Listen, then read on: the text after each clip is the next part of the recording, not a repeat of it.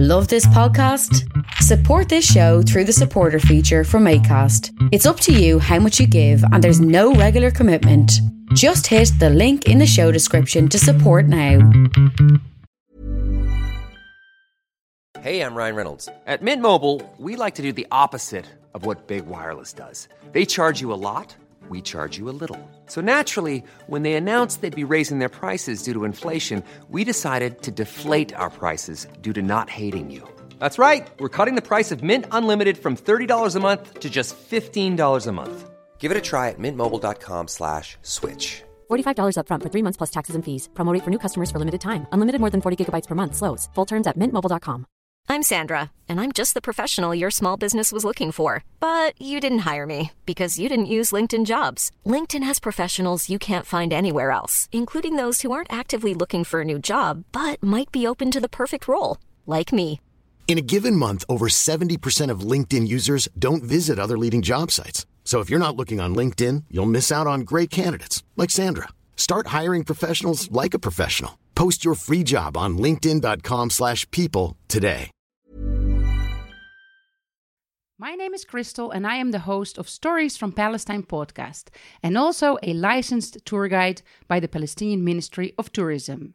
Together with my colleague Salim, we are organizing three 10 day programs this year to discover Palestine. There is still space in the upcoming program mid March and also in June and October. We travel around the West Bank, Jerusalem, and Jaffa with small groups, maximum 10 people. We provide historical background, we introduce you to the Palestinian heritage, and we make sure that you get to meet a lot of locals. We stay in family run hotels and we also spend two nights with Palestinian families. We do some short hikes, easy hikes, and during the October program, you can also join a day of olive harvesting. If you are interested, then check out our website for more information. I will ask Roberto if he can add a link to the show notes of the podcast, but you can also write it down. It is storiesfrompalestine.info.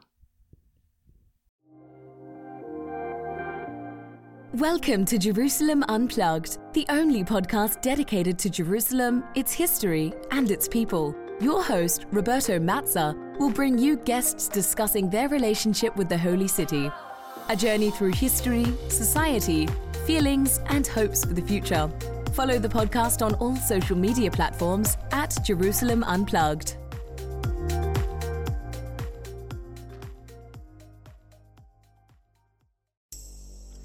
Welcome to Jerusalem Unplugged, the podcast dedicated to Jerusalem, its history, and its people. I'm your host, Roberto Mazza, and today it's with great pleasure that we're gonna take a trip outside Jerusalem. In fact, with my guest, Chris Whitman, we're gonna take a short journey to Gaza. Chris has been working for a few years now for an NGO called Medico. Obviously, we're to talk about uh, his work and what Medico does in Gaza. And uh, with uh, Chris, we're going to talk about uh, the current living condition of the city, his work, but more importantly, the connectivity, the connections between Gaza and the rest of Palestine, including Jerusalem. But first of all, Chris, welcome. Thank you, Roberto. And uh, I've always wanted to say this on a podcast, but uh, long-time listener, first-time guest. and it's a pleasure for me. Um, I just want to ask you something about yourself. So, if you can tell us a little bit more about how you got to work for Medico, and more importantly, what Medico is. Sure. Um, so I, when Corona hit, I, like everybody else, kind of had this um, epiphany that I need to change something in my life, and uh, I had lived in Palestine from 2009 to 2016, and I moved back to the U.S. And if you can tell by my accent, I'm from outside of Boston. Um, and I had lived there for seven years, and then I went back to Boston, and I was living in Boston, and I just you know realized and re remembered everything I disliked about the city, and living there, and I just decided you know when Corona hit, it was time for a change. Um, and so when Corona hit, I started looking into my options to moving back to Palestine. So you know I was applying for all the jobs on Relief Web or Jobs.ps, all these other places. And eventually, I saw the job posting for Medico International, and I had a friend there who used to work, and so I reached out to him, and we started talking about um, the potential of me working there. And after uh, you know having a nice interview process and going through the motions, you know they eventually decided to uh, to hire me as their first non-German speaking uh, head of office. So my position is representative for Medico International in Israel and Palestine. So I started that job officially in January of 2021, but uh, due to Corona, I was stuck in Germany for some months. Um, but in that time period, I got to learn a lot about the organization and about uh, how we work in Germany, how we work outside. So right now, our Palestine office are, is the only office outside of Germany, and uh, we've had other offices in Nicaragua and uh, South Africa and other places, uh, but we work in about 36 different countries. And the organization was really founded to challenge the way that humanitarian aid uh, as a concept was articulated and actualized. Um, while people who are maybe familiar with Palestine, but maybe not other places, it is still very common for, you know, let's say white savior NGOs to basically deliver whatever aid that they have and just that's it. They, they deliver aid and they walk away.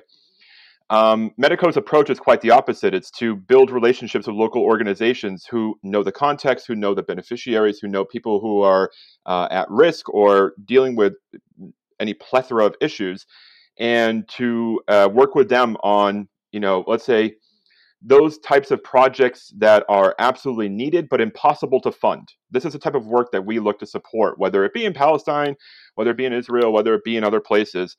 Um, and so we have that same ideology, uh, that same mindset when we look at our work uh, in Israel and Palestine.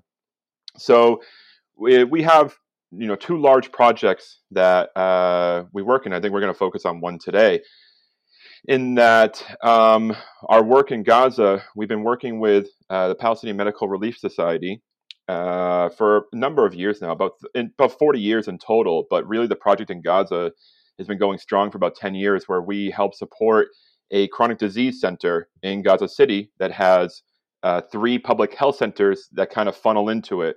The public health centers are in uh, a village outside of Khan Yunis in the south uh, in Umm al-Nasr, which is a Bedouin uh, area in the northern Gaza Strip, and then one in Jabalia, in the refugee camp of Jabalia. So um, we've been working with this project now for about 10 years, and hopefully we have another, you know, number of years to keep this project going.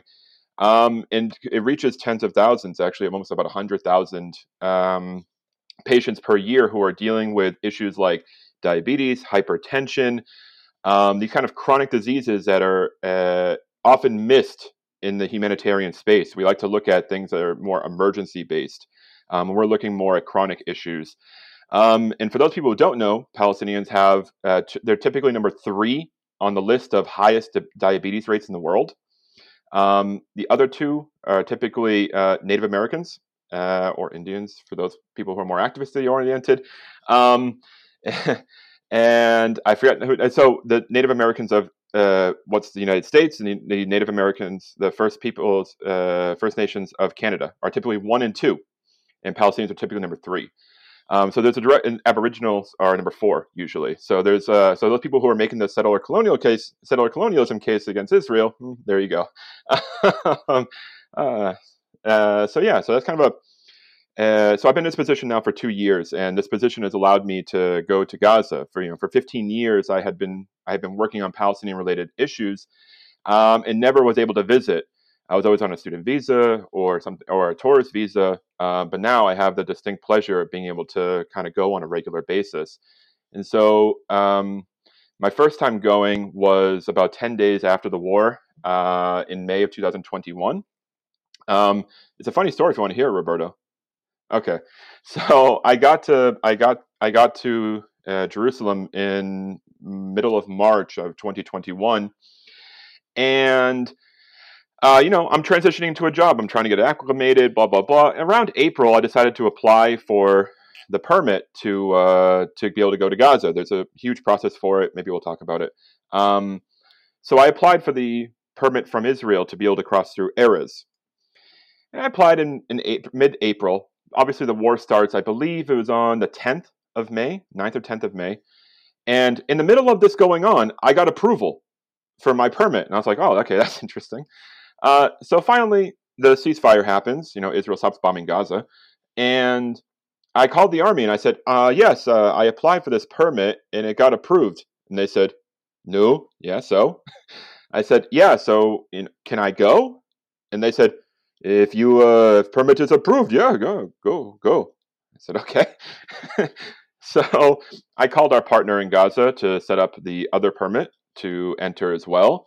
And so my first time going was, yeah, eight or nine, maybe 10 days after the first war. And since then, I've uh, gone for about uh, 25 times in total, 20, 25 times. You know, averaging, I would say, three, four days at a time. Uh, my longest has been, I think, eight or nine days. Um, and yeah, so um, maybe I'll stop there because I know I can kind of go on and on and on. So maybe I'll let Roberto decide which direction he wants to take this.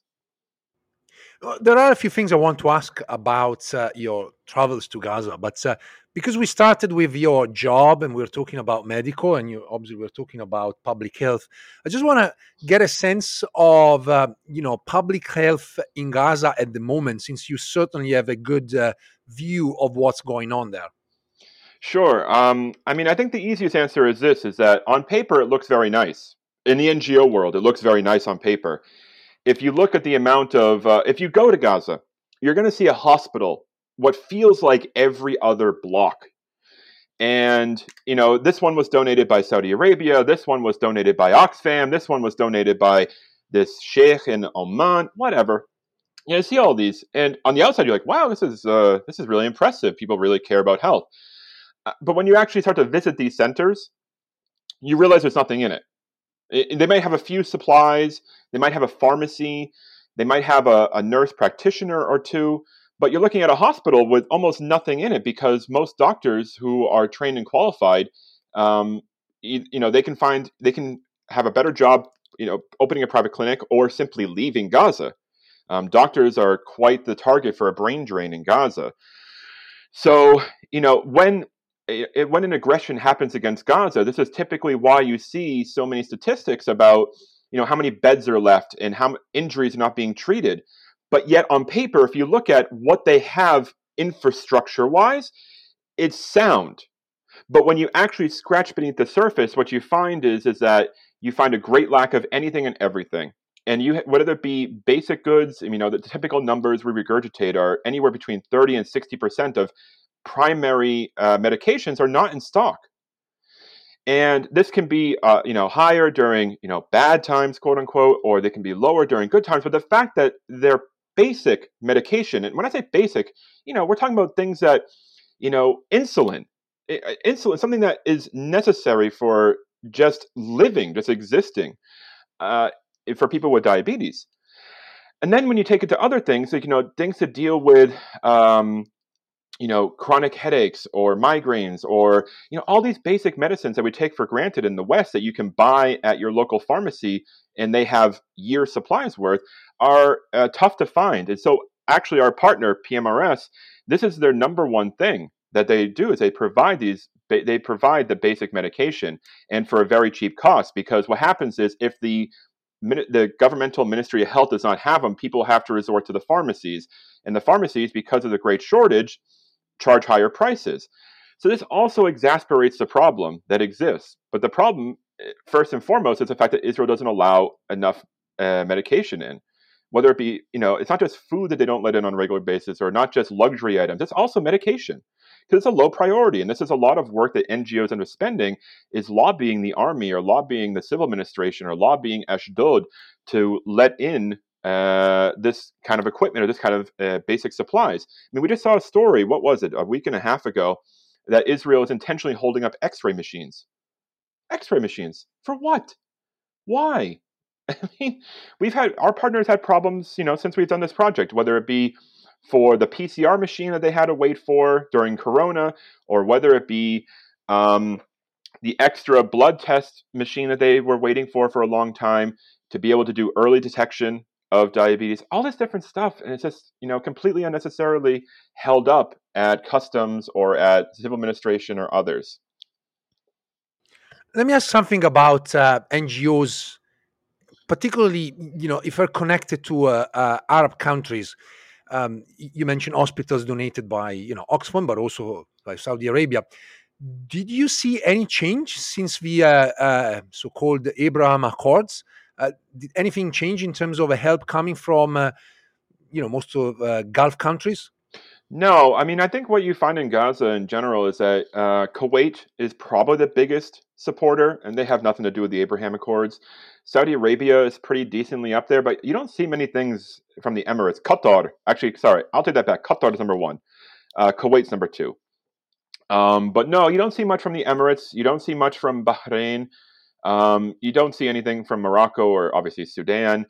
Um, no, I don't think it has any connection to that. Uh, I think, and also if you look at these buildings, most of them were built um, somewhere between 2009, so Operation Cast Lead, to uh, 2014 uh, with uh, what was that? Uh, My Brother's Keeper, or was that Guardians of the Brothers? I forget these Orwellian names. Yeah, so no, I don't see any. I don't see any connection between them. They're mostly of countries that do not have any relations, any relations with um, with Israel. I asked mostly because you obviously have an expertise and uh, you know a good uh, idea of what's going on there. Similarly to what's going on in either in East Jerusalem or on the West Bank, obviously there were like either expectations or I guess people were betting on uh, the Gulf countries to start uh, investing, whether it was building or uh, moving into the areas. But so far there has been more like uh, a lot of talk, but nothing real. So obviously we can speculate why that is not happening you know what's the politics behind it whether they're waiting for better times but obviously there's a disconnect between the rhetoric and the propaganda that was sold particularly under the trump administration at the time the abraham accords were sold and the reality on the ground yeah, just, just, just, the, hold on, just interject real quick. I mean, there was a funny thing that came out. I think it was from uh, Yediot Ahronot. Uh, they they said that you know they did a study of how many Israelis have been to the Emirates, and they said upwards of you know 200,000 or something, which is you know that's a huge number. And when you think of the Israeli population, let's be real, we're talking about Jewish Israelis, so we're talking about 8 million, 8.5 million. 200, 250,000 have been to the Emirates. They did a reverse study about how many Emiratis have been to Israel, and they said it was maybe 1,200. now, then they said they so somebody did a uh, Freedom of Information Act about how many Bahrainis, and they said the number is so small we can't even calculate it. so um, no, and the number one reason why, because they also did a study about how why people Emiratis or Bahrainis or others are not coming. They said the number one issue is shame. It's a shame of, uh, and they're afraid of how they'll be treated by Palestinians for sell for their country selling out. I think that says a lot. I mean, again, we can connect this to the World Cup if we want as well. Uh, we can make that into another issue, and we can all lament about how Morocco didn't win. Um, but that, uh, yeah, so I think it's a direct correlation between that.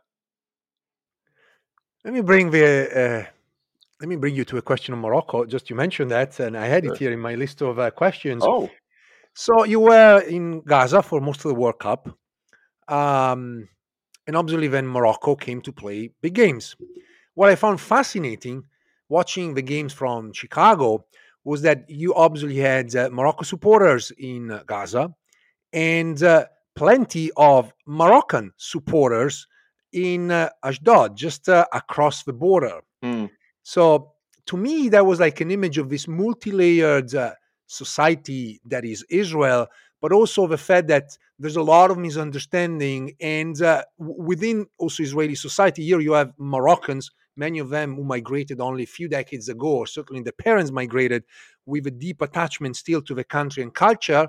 And on the other side, you have Palestinians who are supporting Morocco for sense of brotherhood but yet you know they separated by that border and, and i was wondering how did you uh, experience the world cup and certainly morocco uh, being in gaza uh, I mean, in general, uh, maybe we should give a little. I'll give one minute about maybe Palestinian sports interests. Um, so people are usually very surprised about which teams Palestinians support, and but if you live among Palestinians, you understand it very easily because you know for a better part of 15 years, Palestinians have been getting uh, just La Liga, which is the Spanish league. So if you ever been to Palestinian spaces, and if you're ever, especially around people under 25, which is you know like 70% of the population, uh, you're going to get asked, "Do you like Real Madrid or do you like Barcelona?" And those have political connotations, and usually not the ones that Europeans think they have. Um, just for those who don't know, Barca tends to be supported by, let's say, center, center right Palestinians, or let's say non hardcore lefties, and hardcore lefties tend to support Real Madrid, which is hilarious if you know anything about the two teams. Anyways, Um, but outside of the Liga, what you tend to find is that Palestinians support uh, Bayern Munich, um, which just hurts me um, on every level because I hate Bayern Munich.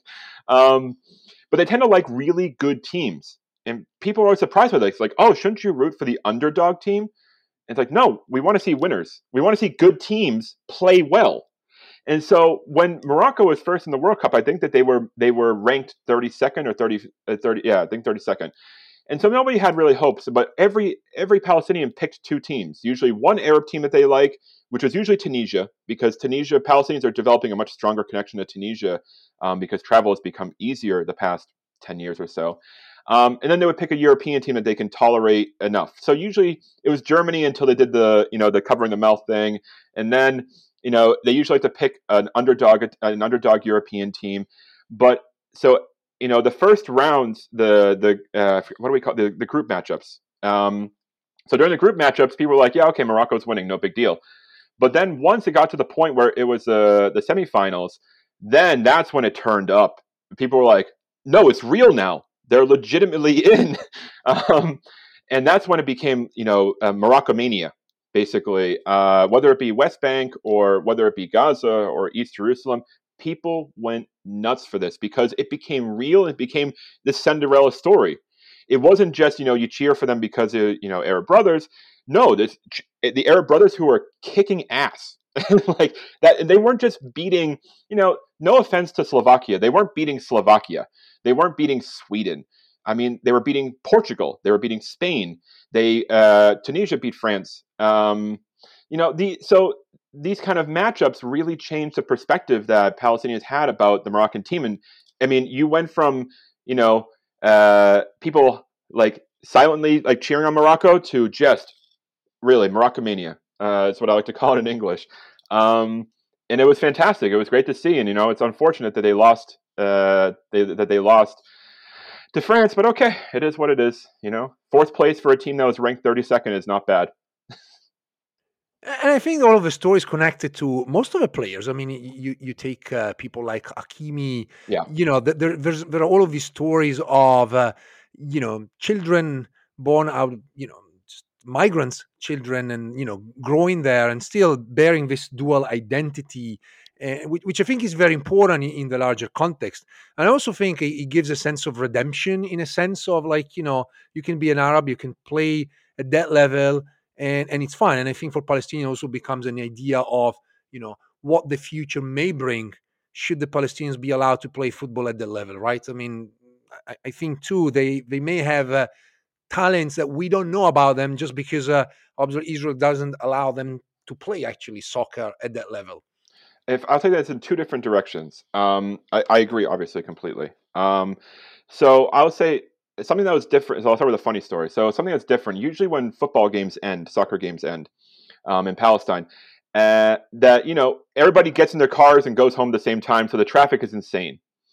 But what you noticed when Morocco was playing was that nobody, you know, the, the streets were dead during the game, except in uh, in Clock Square in Ramallah because they had a huge they had a huge screen showing the game. So, but everybody knew that Morocco was going to do something Palestine related at the end of the game and they kept the cameras on the fields afterwards, and like everybody was waiting, like, oh, what are they gonna do this time? What are they gonna do this time? Yay, Palestinian flag! so, you know, the fact that you could, you know, uh, leave after the game and get home in like two minutes when it would have taken you thirty in traffic. Um, it was just it was just such an interesting difference from other World Cups, and people had a vested interest in a post-game um, commemoration or act, uh, from their perspective, an act of resistance.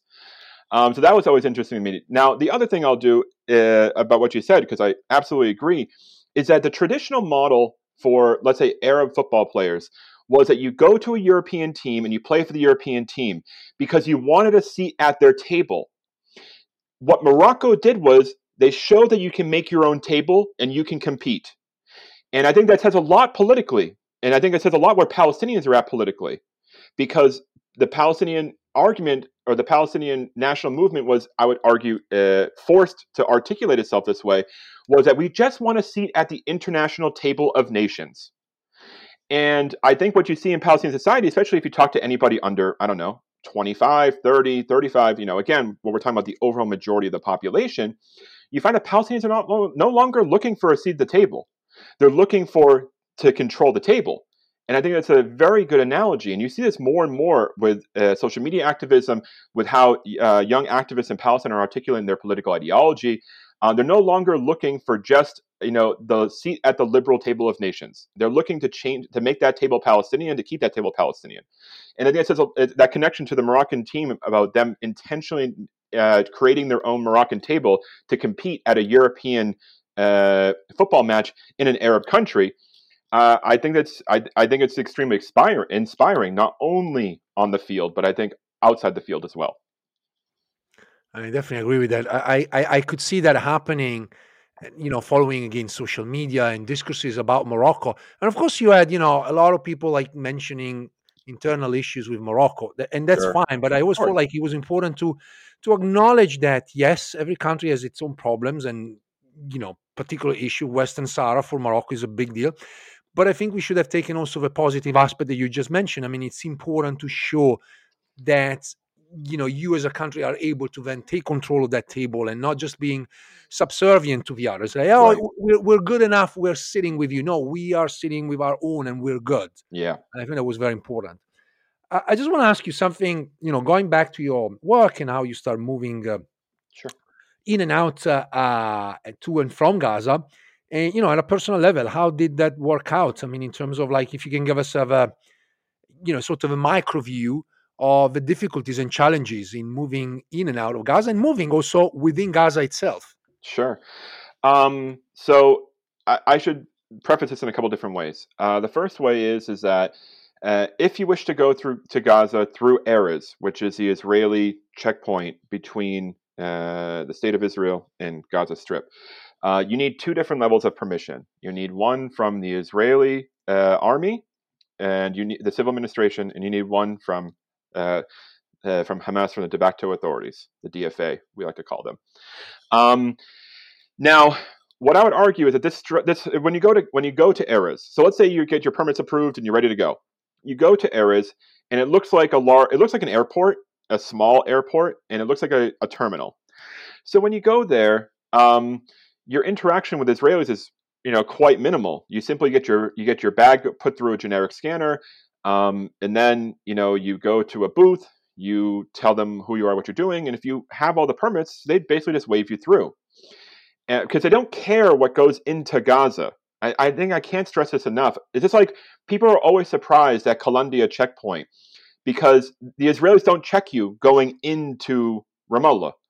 They only check you when you're coming out. It's the exact same concept. They don't care what goes in. But there are many, many, many, many, many rules about what can come out of Gaza. So when you go in, you're basically, you know, you're basically waved through. They double check your passport number, you're waved through. Um, and then when you go to the other side, uh, you go through a process of, you know, dealing with the PA, checking in, dealing with Hamas, checking in. And then in theory, you know, you get asked a few questions and then you go into Gaza City. And there's really only one road or one way from uh, from Erez to Gaza City. You go basically Salahuddin Street, and then you cross. You either cut through to uh, near Al Shati camp, or you cut through before that in uh, Jabalia or Beit Lahia. Um, so you kind of see the same thing entering and exiting um, when you go. Now, getting around Gaza is incredibly easy. Um, I mean, if depending on your organization, every organization has different rules and regulations about how you can get from point A to point B. Um, we have uh, pretty good regulations about this that allow me to um, to take local transport and to um, take taxis or to take shared cars, things like this. And so this has also helped me a lot learn how to navigate the structure of Gaza because I like to view Gaza like one giant city with boroughs so for those people who have been to New York or other major cities, um, or you can even use Jerusalem as an example, people like to see Gaza as this strip with you know five or six major cities. It's not. It's one giant city on one giant infrastructure that happens to have short breaks between them. So you know if you go from if you go from Beit Hanun in the northern Gaza Strip to Rafah in the southern Gaza Strip, it's about a 50 minute drive. And if you're to go from the sea to the buffer zone in the wall, depending on which part you're in, this could be a 10 minute drive or this could be a 20 minute drive. So we're talking about an area that's smaller than you know almost any metropolitan city, but it has two million people living in incredibly dense situations. And if you're in Gaza and you take a you take a car to go somewhere, what I always find amazing is you can be in Beit Hanun and you can tell them this random hole in the wall restaurant in Rafah, and the person knows where it is because it's one giant city that is disconnected from the world. Meaning they don't have to know where things are in Jerusalem or Nablus or Ramallah or, uh, or Hebron, these other places. This is what they know. This is all they know, and this is all they're allowed to know. So they know it very well. Um, and it's very easy to get around. I mean, the streets are wider in Gaza. The cities are on a grid. Like uh, the Egyptians rebuilt Gaza, I believe, in the late 40s, early 50s, and they made everything a gridded city. So whether you're in Khan Yunis or Gaza City or Beit Hanun, Jabalia, even with all the camps, they've still created a gridded city, which also makes you relate to your city differently. Um, this is something I have a very hard time articulating. Those people who are familiar with the West Bank, you know, my, my old joke is that, you know, God's not a city planner. If you've ever been to Jerusalem or if you've ever been to the West Bank, uh, in Gaza, everything was planned. So to you know, when you, it's also a joke in, in Palestine to you know when you get directions, uh, it's straight, straight. There's a there's a tree. The tree is a little bit shorter than the other tree. You want to ignore those trees and you want to go straight again. And then there's a left, but it kind of curls. You know, these are the way directions are given in, in West Bank, and you still don't get there. Um, but in Gaza, people are like, okay, so you go up uh, Umar Mukhtar Street, you take a left onto Ali Basha Street, you take a right, and they all know it. It's, uh, you can ask anybody how to get around, and it's like so. This relation to space is completely different. And what I always find funny is like if you meet people in Ramallah and you ask them about how to get around Nablus, they might have only been to Nablus once in their life, twice in their life. Jenin probably never in their life. Um, now, of course, we can explain why, um, and it's obvious for people who are familiar. But in Gaza, everybody knows these different places and has friends in all these different localities because it's one giant city. We just we just drew lines in some places because there were camps or because you know a family was bigger in this area or whatever else. So this relation to space is completely different, and I always find this very very interesting. Um, yeah, just like there are no traffic lights in Gaza, pretty much. You only find them. Uh, I can think of one downtown in Gaza City, you don't find them just like this is like Egypt. You don't find street lights in Egypt, uh, like um, traffic lights. Um, so also similar to Gaza. So this relation to space is something I constantly am uh, intrigued by or interested by.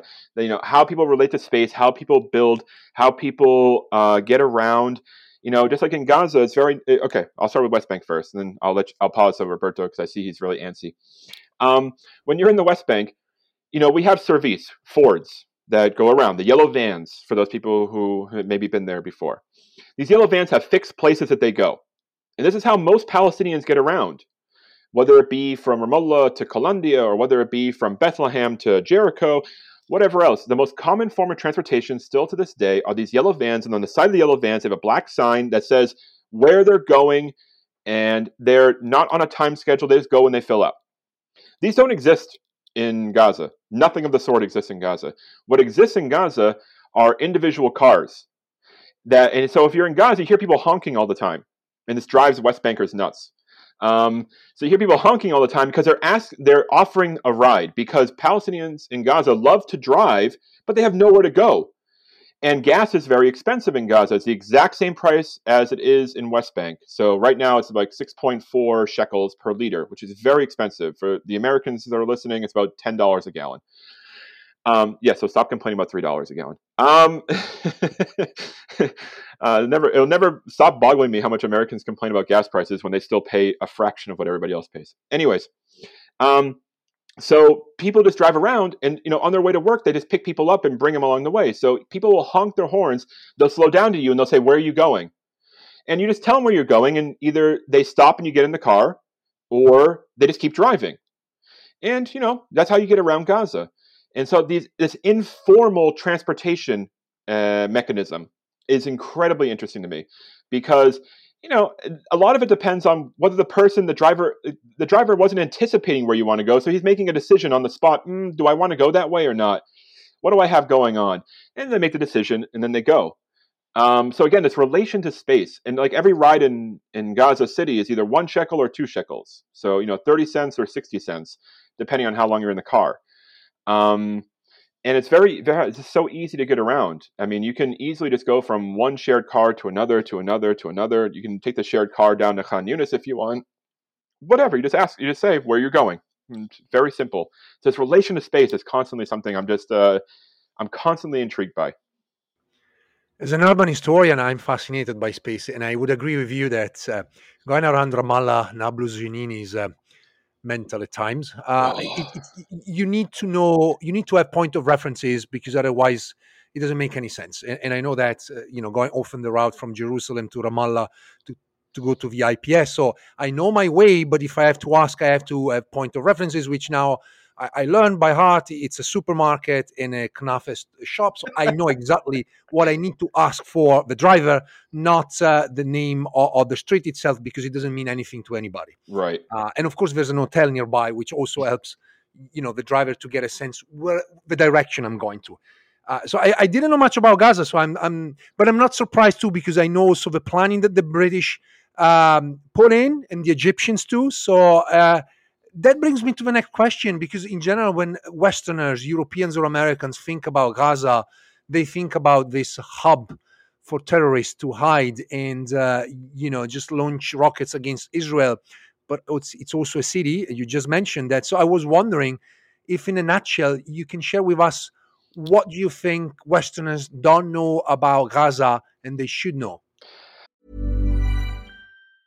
if you thought the only way to get a more defined jawline with natural looking results was through surgery, think again. Juvederm Volux XC is a non surgical injectable gel filler that improves moderate to severe loss of jawline definition and can help you achieve natural looking results with little downtime. Even better, this improved definition lasts up to one year with optimal treatment. No maintenance required. Improve jawline definition for a smooth, sculpted look with Juvederm Volux XC. For important safety information and to find a licensed specialist, visit juvederm.com. That's J U V E D E R M.com. Not for people with severe allergic reactions, allergies to lidocaine, or the proteins used in Juvederm. Common side effects include injection site redness, swelling, pain, tenderness, firmness, lumps, bumps, bruising, discoloration, or itching. There's a risk of unintentional injection into a blood vessel, which can cause vision abnormalities, blindness, stroke, temporary scabs, or scarring. Talk to a licensed specialist to find out if it's right for you. You should celebrate yourself every day, but some days you should celebrate with jewelry. Whether you want to commemorate an unforgettable moment or just bring some added sparkle to your collection, Blue Nile can offer you expert guidance and a wide assortment of jewelry of the highest quality at the best price.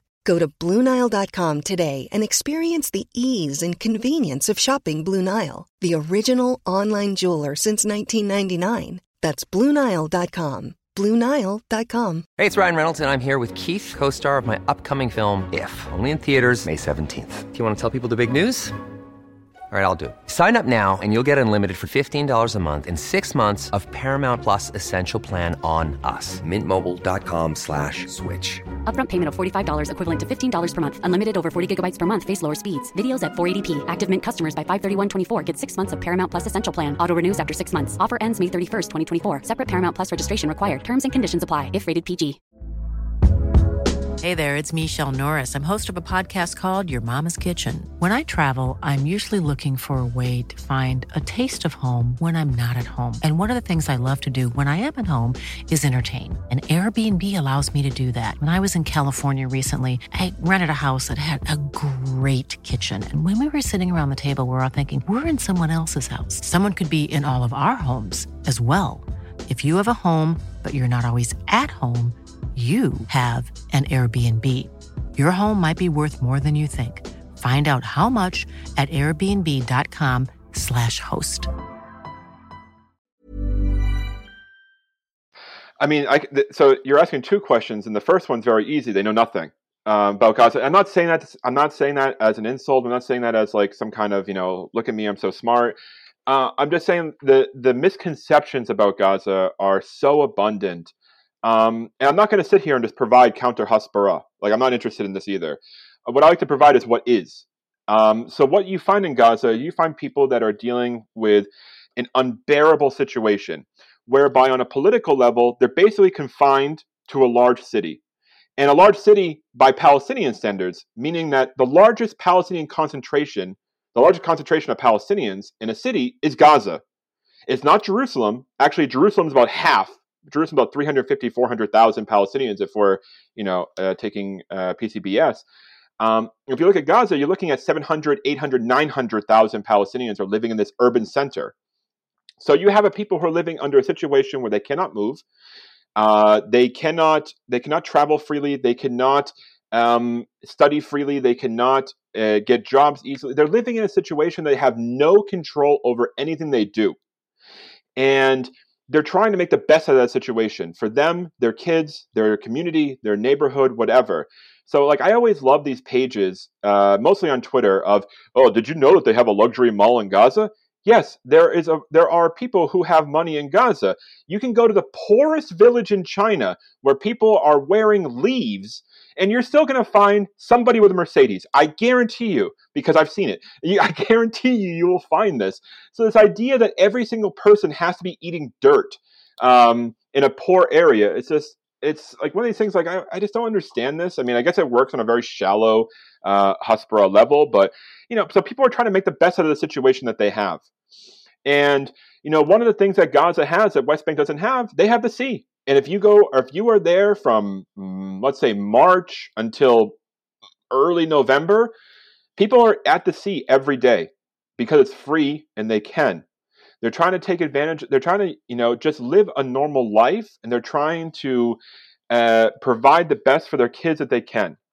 And they're doing it in the toughest situation possible. And you know, you have a place that has unemployment officially at 48%. Unemployment at 48% officially, which we both which we all know means it's much much higher. And if you look at university graduates, that number jumps to 80%. So you have people who are you know, it, just like the cost of uh, not the cost, the daily salaries are anywhere between 35 uh, to 60 shekels a day. This is a normal salary for Gazans. Now, for those who don't know shekels, about 35 shekels is about $10, about three to one. So 60 shekels is about $17. So, you know, this is what people are working, this is what people are living in, in a situation they can't change. And this, this echoes the larger, uh, the larger Palestinian experience. They're living under a system that they can't influence. And I don't just mean they can't influence it, you know, through the normal democratic means. There's nothing they can do except violence to influence the system. And we all know because of the disparity of strength that that violence is most likely going to come back tenfold on them. So, you know, if you go to Gaza and you say, and you want to talk to people about, you know, uh, what I always find very funny also is that people love to say, oh, in Gaza, they're living under a totalitarian regime where they can't talk. No, Gazans will talk to you. They'll talk your ear off about, you know, whether it be rockets or whether it be uh, Hamas or whether they'll talk about anything. What they don't want to do is they don't want to go onto media, you know, on NBC News or CNN and you know start talking because they're gonna, they know they're going to get asked stupid questions that fit a narrative or a framework that's meant to de- demonize themselves and their and uh, those around them. So if you want to talk about rockets to, to Palestinians in Gaza, they're more than happy to. There's a huge, diverse plethora of spectrum that they have about this pers- about this issue just like they have about every other issue, because they are just like everybody else. Like something I find very infuriating, Roberto, and I'm sure you're the same way. You know, it's this old this old joke that we have to hear a million times: two Jews, three opinions, right? Ha ha ha! Two Jews, three opinions. Okay, uh, but but yet we have 15 million Palestinians, and they all have one opinion about it. And what I find with Palestinians is that they have about 600 million political opinions per person.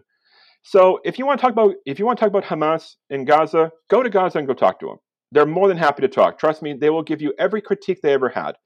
Um, so this idea that they can't talk or they don't talk, no, they just know what you're after. they know that you're trying to demonize them ultimately, and you're trying to create a you're trying to create a fictional scarecrow of them. So yeah, they're not very interested in talking to you. That's not because they're afraid of Hamas.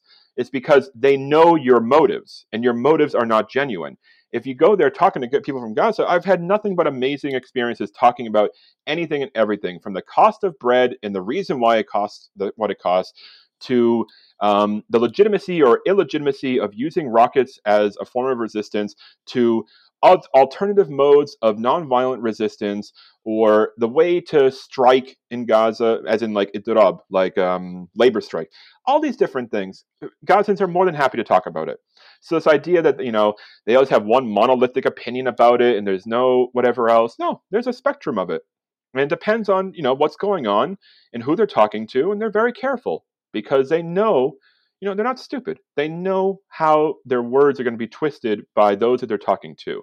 So it really any issue, they're more, they'll, you know, whether it be Moroccan football or whether it be about something else, uh, Gazans are just as just as happy to discuss and debate and whatever else. It reminds me of the fact that every time uh, all of these big networks uh, bring the Palestinians in any one of these shows, the first question is to condemn openly Hamas as a terrorist organization. But yep. they, they, never really go into the, you know, the, the questions, the politics. Uh, is the first thing you need to condemn Hamas as a terrorist organization? It's like, can we move on and talk right. about what am I here supposed to talk about instead of just being fixated on that? But uh, all of these networks they want to hear uh, this kind of mantra as as a first statement, which I found uh, disturbing at some point and useless, to be honest. Now, I, I want to I, I, want to bring you um, to two questions. Uh, you know, as uh, we reach the end of our conversation, and one is very much about an image that I have, and then I, I shared with my mother-in-law uh, my mother-in-law is of Iraqi origin, and uh, she lives in Beersheba. And in, you know, obviously in the 1970s, as a, an Arab woman, uh, she would go to Gaza uh, at the market because that's where she felt home. Um, you know, in shopping the grocery in order to prepare the meals for the husband and the children.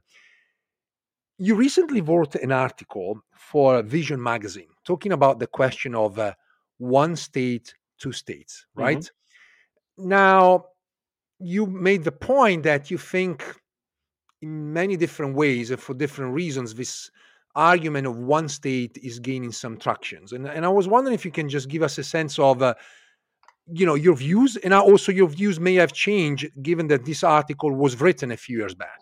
Yeah so i mean in general i think what you found over the past uh, 10 years is that if nothing else support for the two state solution has gone down um, precipitously. You know, when they started polling in the mid 90s or early 90s, the numbers were anywhere between 60 to 90 percent, depending on what was going on at the time. You know, when Netanyahu during his first term was digging under Al Aqsa, the numbers went down.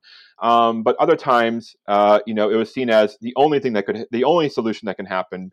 You know, during the Second Intifada, those numbers were very high uh, for support of two states.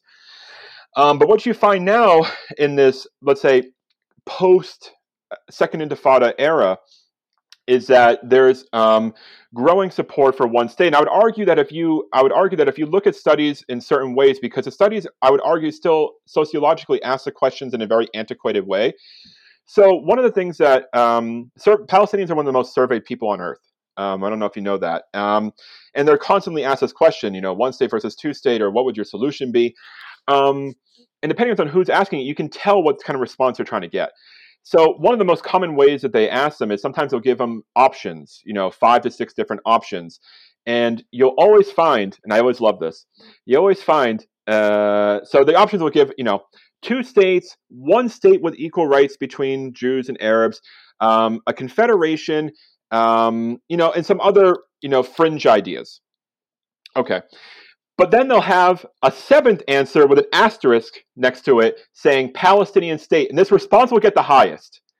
And people are like, oh, look, they want to ethnically cleanse the Jews out of, out of Israel. No, they're just saying, they're saying one state, but they're saying it in a different way because, again, Palestinians are not stupid. I don't know why we have to keep pretending that they are, that they don't understand the vernacular in which is being presented to them.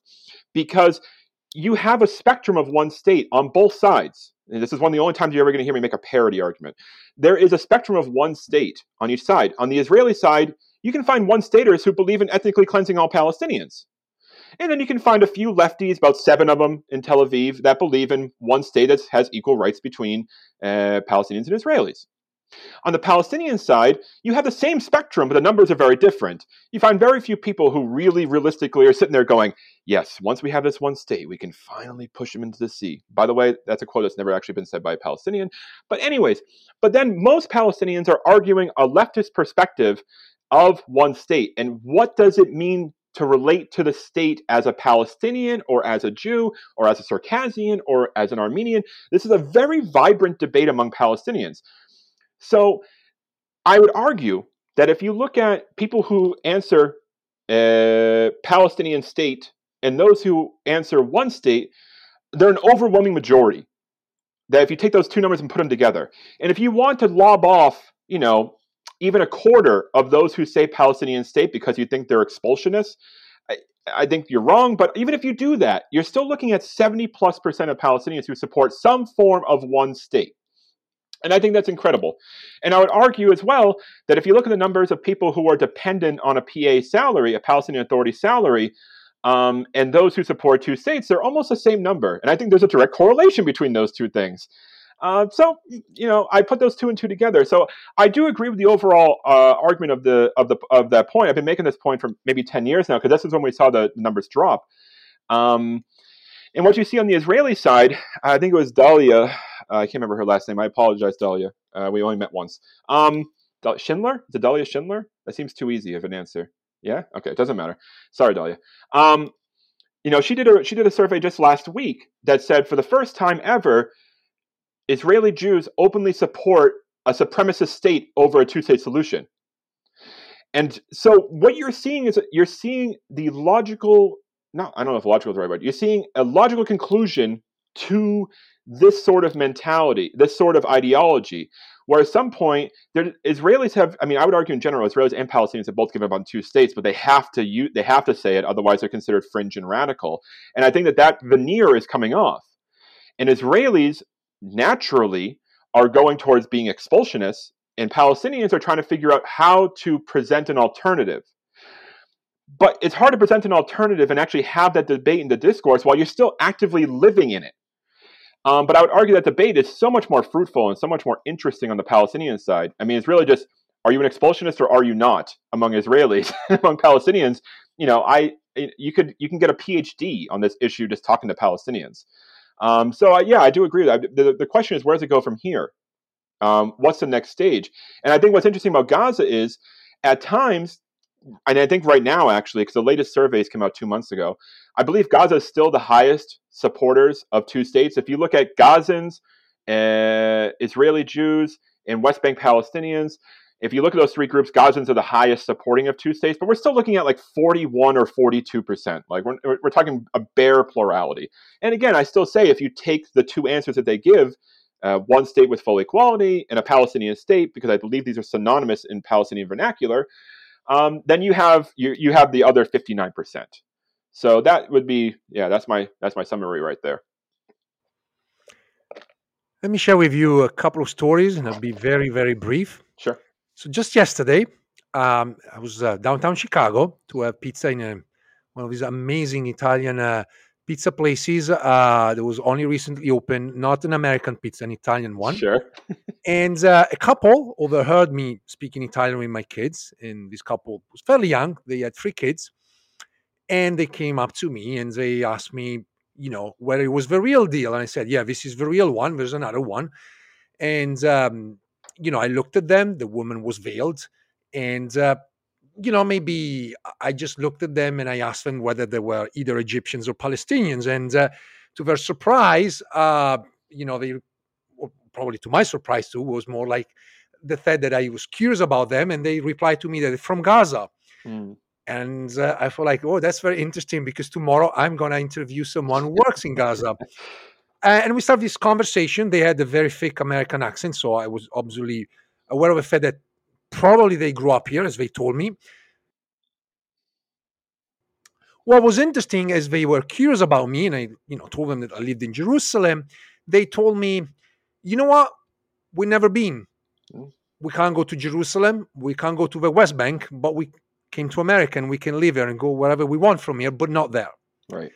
And this is parallels another story uh, which actually had more consequences. Um, when I was teaching at the University of Limerick in Ireland, uh, one relatively young guy knocked at my door uh, as he was curious about the fact that I had a poster uh, outside my door with Al Quds, Jerusalem. And, uh, you know, we start talking about it. And he said, Well, I'm actually from Jerusalem. I'm from East Jerusalem. And he told me, and you know, there are other Palestinians around. Said, Yeah, I'm aware of that. And, you know, eventually we managed to sit around the table many times together.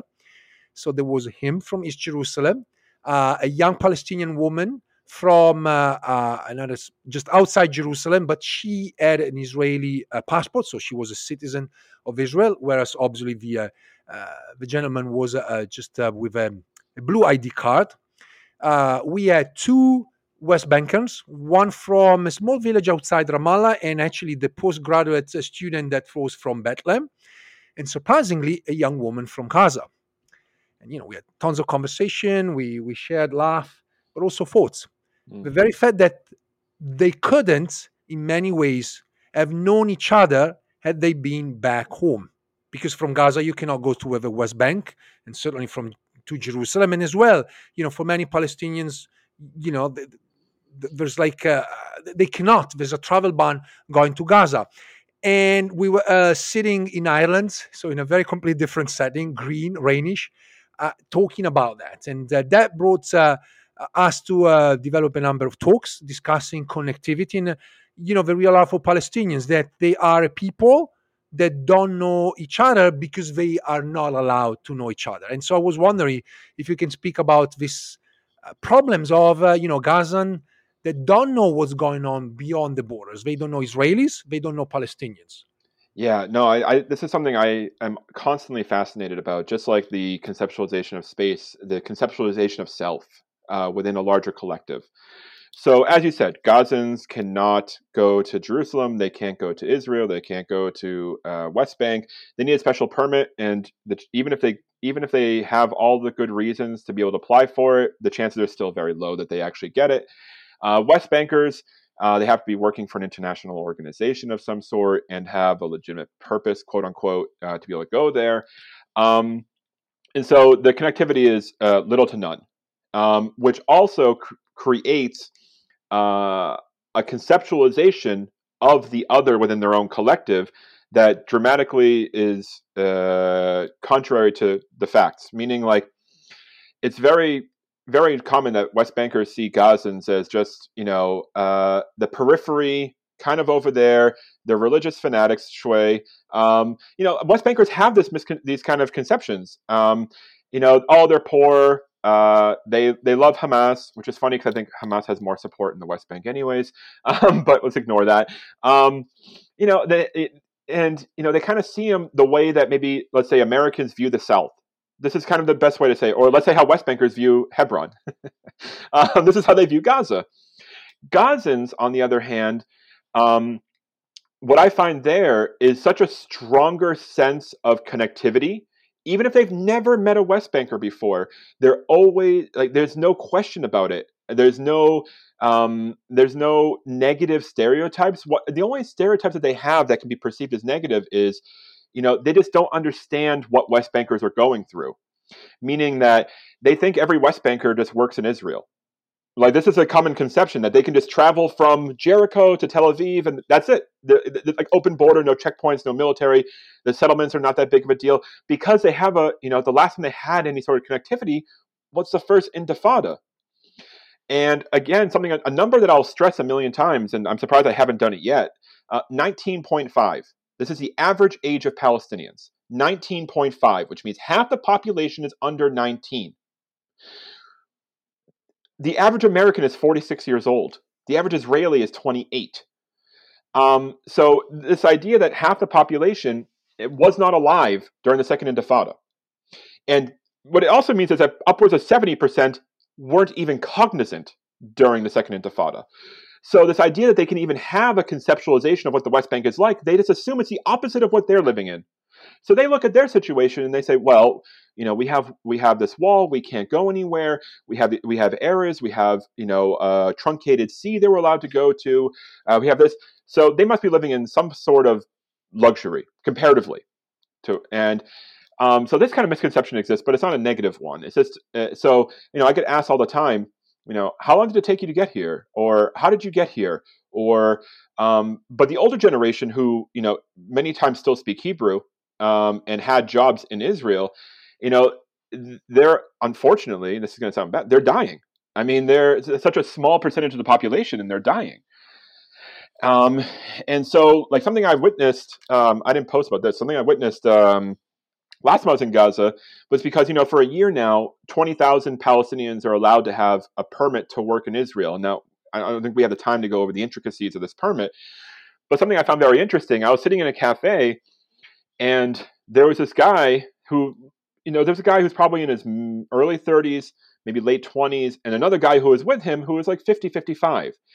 And the guy who was 50 or 55 was explaining to this guy who was in his late 20s how to go through Erez, what the process is like. And he was explaining to him basic Hebrew.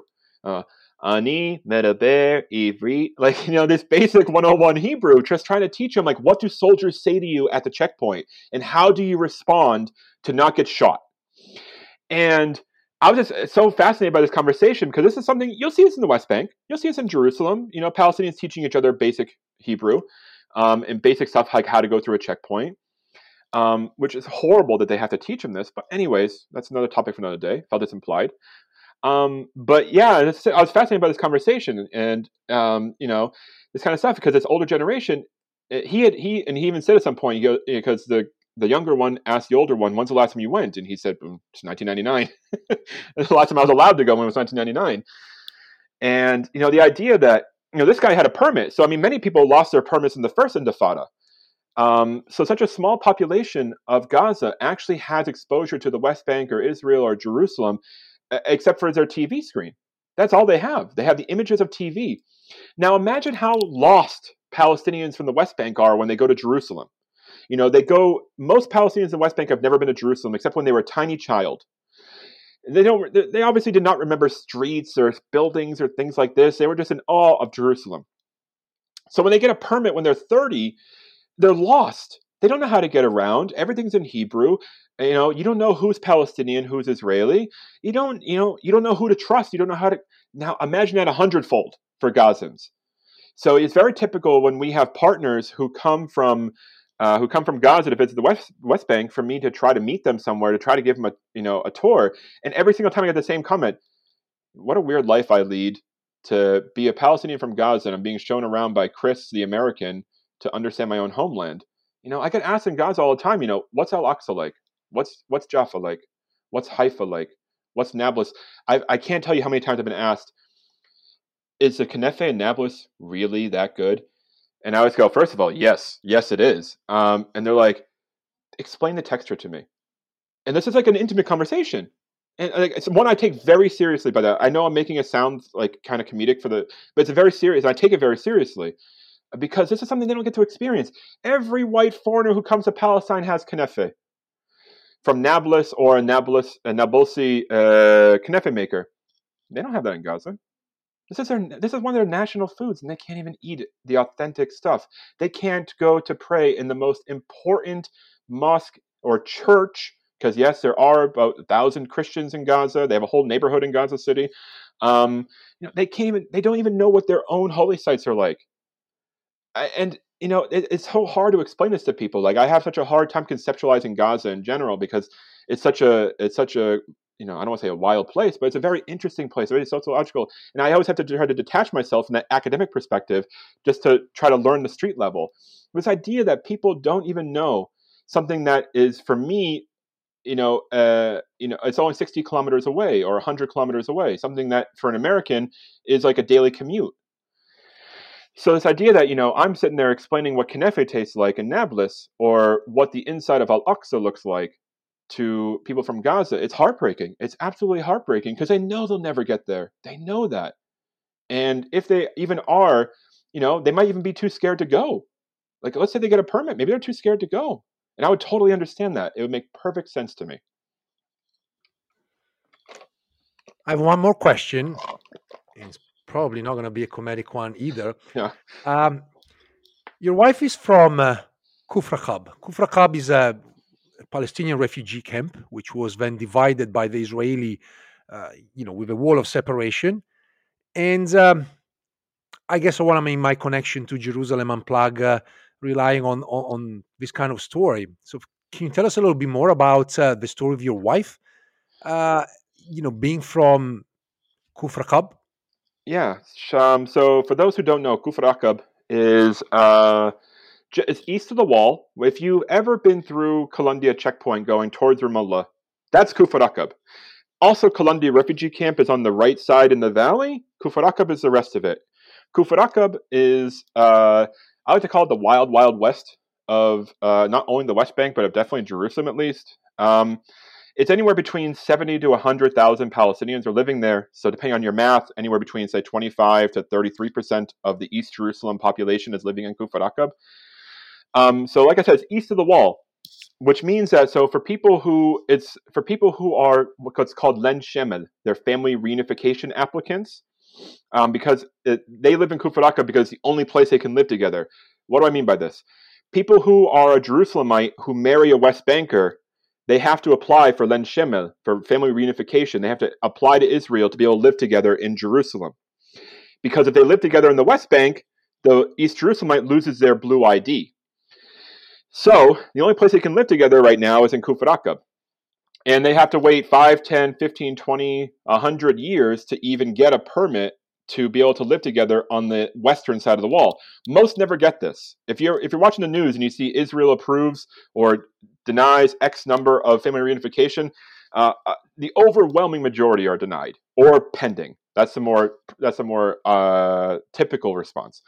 So in Kufr Aqab, it's it's a wild west in terms of it's considered the municipality of Jerusalem by Israeli law, but Israel treats it like it's part of Ramallah. So if you go there, meaning that they don't they don't supply water, they don't supply electricity, they don't supply internet. Um, so you know we live in Kufr Aqab. Yet also, by the way, people still have to pay the Jerusalem tax.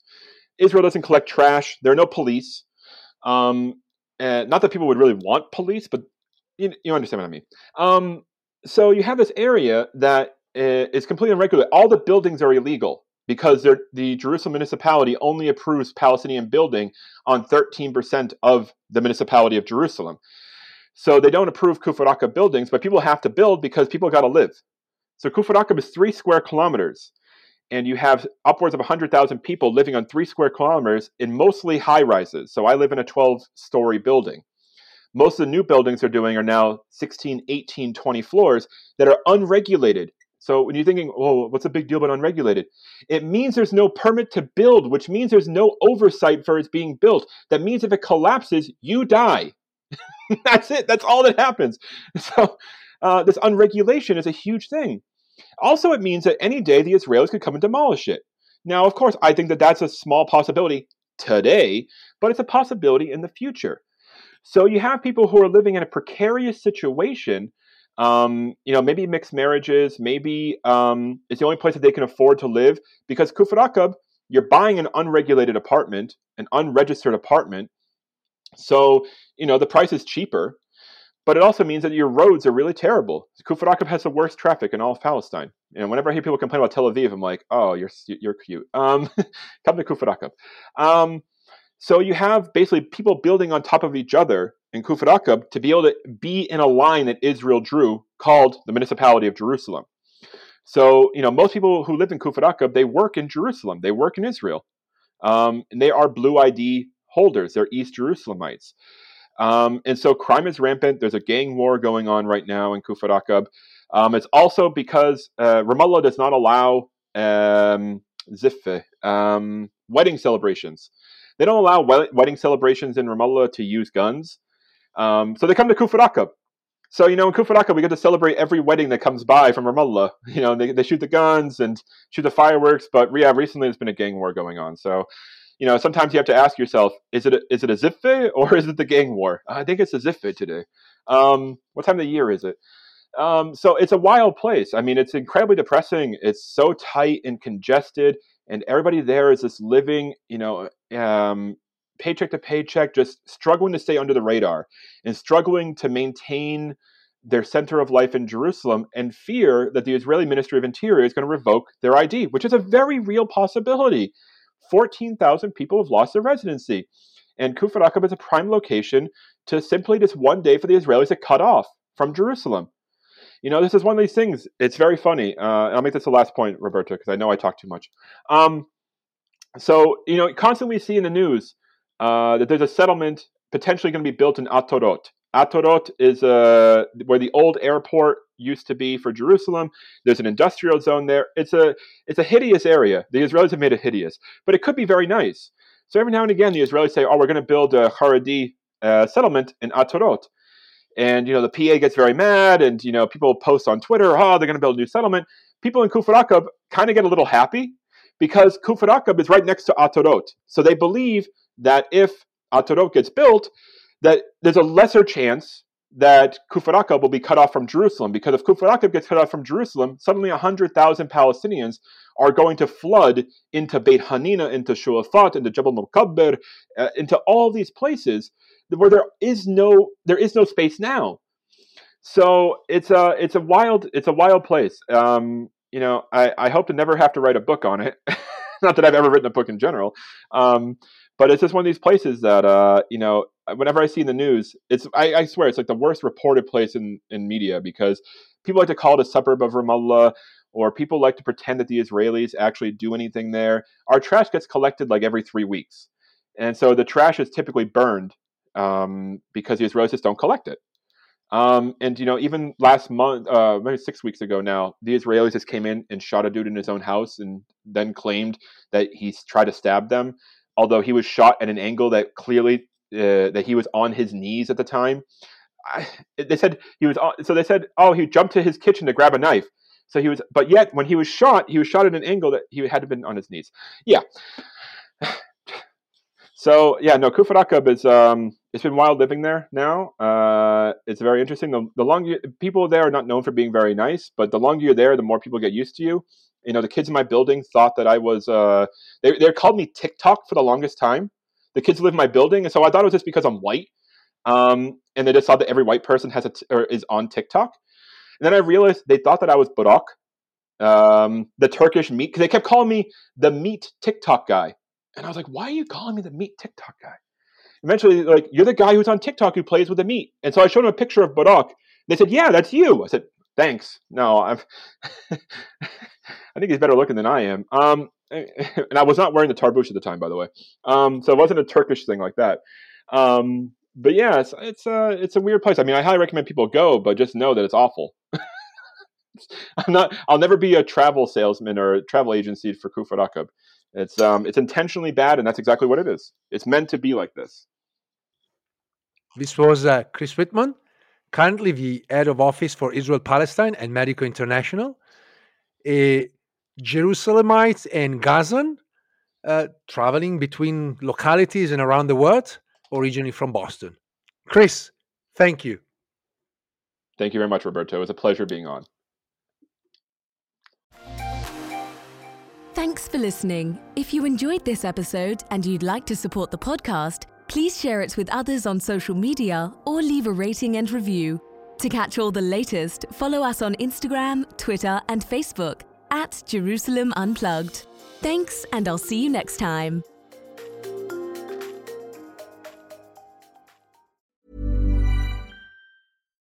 Hi, I'm Daniel, founder of Pretty Litter. Cats and cat owners deserve better than any old fashioned litter. That's why I teamed up with scientists and veterinarians to create Pretty Litter. Its innovative crystal formula has superior odor control and weighs up to 80% less than clay litter. Pretty Litter even monitors health by changing colors to help detect early signs of potential illness. It's the world's smartest kitty litter. Go to prettylitter.com and use code ACAST for 20% off your first order and a free cat toy. Terms and conditions apply. See site for details. Hey, it's Paige DeSorbo from Giggly Squad. High quality fashion without the price tag? Say hello to Quince. I'm snagging high end essentials like cozy cashmere sweaters, sleek leather jackets, fine jewelry, and so much more. With Quince being 50 to 80% less than similar brands. And they partner with factories that prioritize safe, ethical, and responsible manufacturing. I love that. Luxury quality within reach. Go to quince.com slash style to get free shipping and 365 day returns on your next order. Quince.com slash style.